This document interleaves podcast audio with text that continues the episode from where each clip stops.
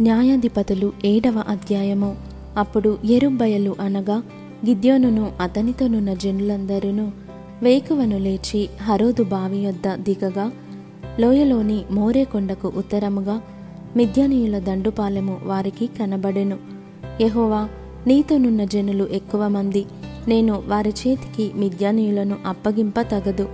ఇస్రాయేలీయులు నా బాహుబలము నాకు రక్షణ కలుగ చేసుకొనేననుకొని నా మీద అతిశయించుదురేమో. కాబట్టి నీవు ఎవడు భయపడి వణుకుచున్నాడో వాడు త్వరపడి గిలాదు కొండ విడిచి తిరిగి వెళ్ళవలెనని జనులు వినునట్లుగా ప్రకటించమని గిద్యోనుతో సెలవిచ్చెను. అప్పుడు జనులలో నుండి ఇరవై రెండు వేల మంది తిరిగి వెళ్ళిపోయిరి. పదివేల మంది నిలిచి ఉండగా యహోవా ఈ జనులింకా ఎక్కువ మంది నీళ్ళ యొద్దకు వారిని దిగజేయుము. అక్కడ నీ కొరకు వారిని శోధించెదను. ఇతడు నీతో కూడా పోవలెనని నేను ఎవని గూర్చి చెప్పుదునో వాడు నీతో పోవలెను.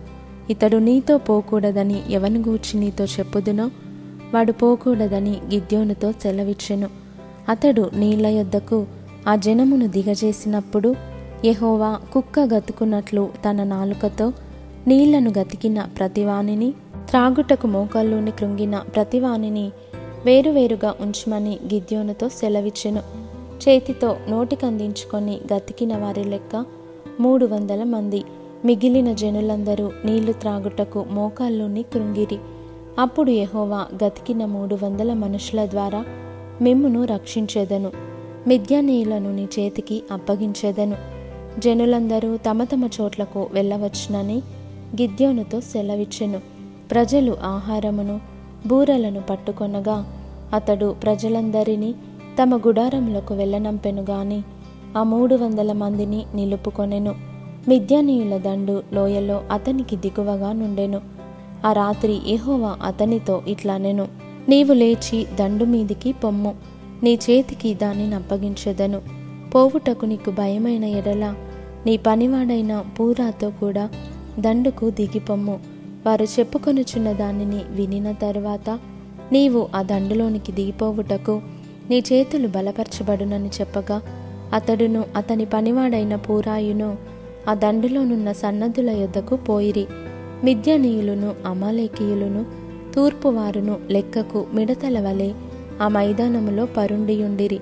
వారి ఒంటెలు సముద్ర తీరమందున్న ఇసుక రేణువుల వలె లెక్కలేనివై ఉండెను గిద్యోను వచ్చినప్పుడు ఒకడు తాను కనిన కలను తన చెలికానికి వివరించుచుండెను. ఎట్లనగా నేనొక కలగంటిని. అదేమనగా ఎవల రొట్టె ఒకటి మిద్యానీయుల దండులోనికి దొర్లి ఒక గుడారమునకు వచ్చి దాని పడగొట్టి తలక్రిందు చేసినప్పుడు ఆ గుడారము పడిపోయానని చెప్పెను.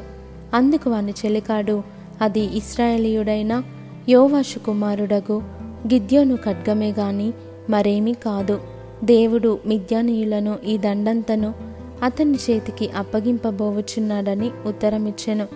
గిద్యను ఆ కల వివరమును దాని తాత్పర్యమును వినినప్పుడు అతడు యహోవాకు నమస్కారము చేసి ఇస్రాయేలీల దండులోనికి తిరిగి వెళ్ళి లెండి యహోవా మిద్యానీయుల దండును మీ చేతికి అప్పగించుచున్నాడని చెప్పి ఆ మూడు వందల మందిని మూడు గుంపులుగా చేసి బూరను వట్టికొండను ఆ కుండలలో దివిటీలను ప్రతివాని చేతికిచ్చి వారితో ఇట్లనెను నన్ను చూచి నేను చేయునట్లు చేయుడి. ఇదిగో నేను వారి దండు కొట్టకొనకు పోవచ్చున్నాను.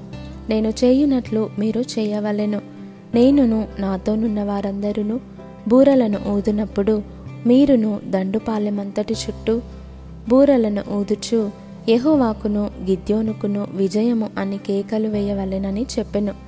అట్లు నడిజాము మొదటి కావలివారు ఉంచబడగానే గిద్యోనును అతనితోనున్న నూరు మందియు దండుపాలెము కొట్టకొనకు పోయి బూరలను ఊది తమ చేతులలోనున్న కుండలను పగులగొట్టిరి. అట్లు ఆ మూడు గుంపుల వారు బూరలను ఊదుచు ఆ కుండలను పగులగొట్టి ఎడమ చేతులలో దివిటీలను కుడి చేతులలో ఊదుటకు బూరలను పట్టుకొని యెహోవా ఖడ్గము గిద్యోను ఖడ్గము అని కేకలు వేసిరి. వారిలో ప్రతివాడును తన చోటున దండు చుట్టూ నిలిచియుండగా ఆ దండు వారందరును పరుగెత్తుచు కేకలు వేయుచు పారిపోయిరి. ఆ మూడు వందల మంది బూరెలను ఊదినప్పుడు యహోవా దండంతటిలోనూ ప్రతివాని ఖడ్గమును వాని పొరుగువాని మీదికి త్రిప్పెను. దండు శరీరాతు వైపుననున్న బేత్షిత్త వరకు తబ్బాతు నొద్దనున్న ఆబెల్మేహోలా తీరము వరకు పారిపోగా నఫ్తాలి గోత్రంలో నుండియు ఆషేరు గోత్రంలో నుండియు మనషే గోత్రం అంతటిలో నుండియు పిలిపింపబడిన ఇస్రాయేలీలు కూడుకొని మిద్యానీయులను తరిమిరి. గిద్యోను ఎఫ్రాయిమీయుల మన్యదేశమంతటికిని దూతలను పంపి మిద్యానీయులను ఎదుర్కొనుటకు వచ్చి బేత్పారా వరకు వాగులను యోర్దానును వారికంటే ముందుగా పట్టుకొనుడని చెప్పియుండెను. గనుక ఎఫ్రాయిమీయులందరూ కూడుకొని బేత్పారా వరకు వాగులను యోర్దానును పట్టుకొనిరి. మరియు వారు మిథ్యాను అధిపతులైన ఓరేబు జయేబు అను ఇద్దరిని పట్టుకొని ఓరేబు కొండ మీద ఓరేబును చంపిరి. జయేబు ద్రాక్షల తొట్టి యొద్ద జయేబును చంపి మిథ్యానీయులను తరుముకొని పోయిరి.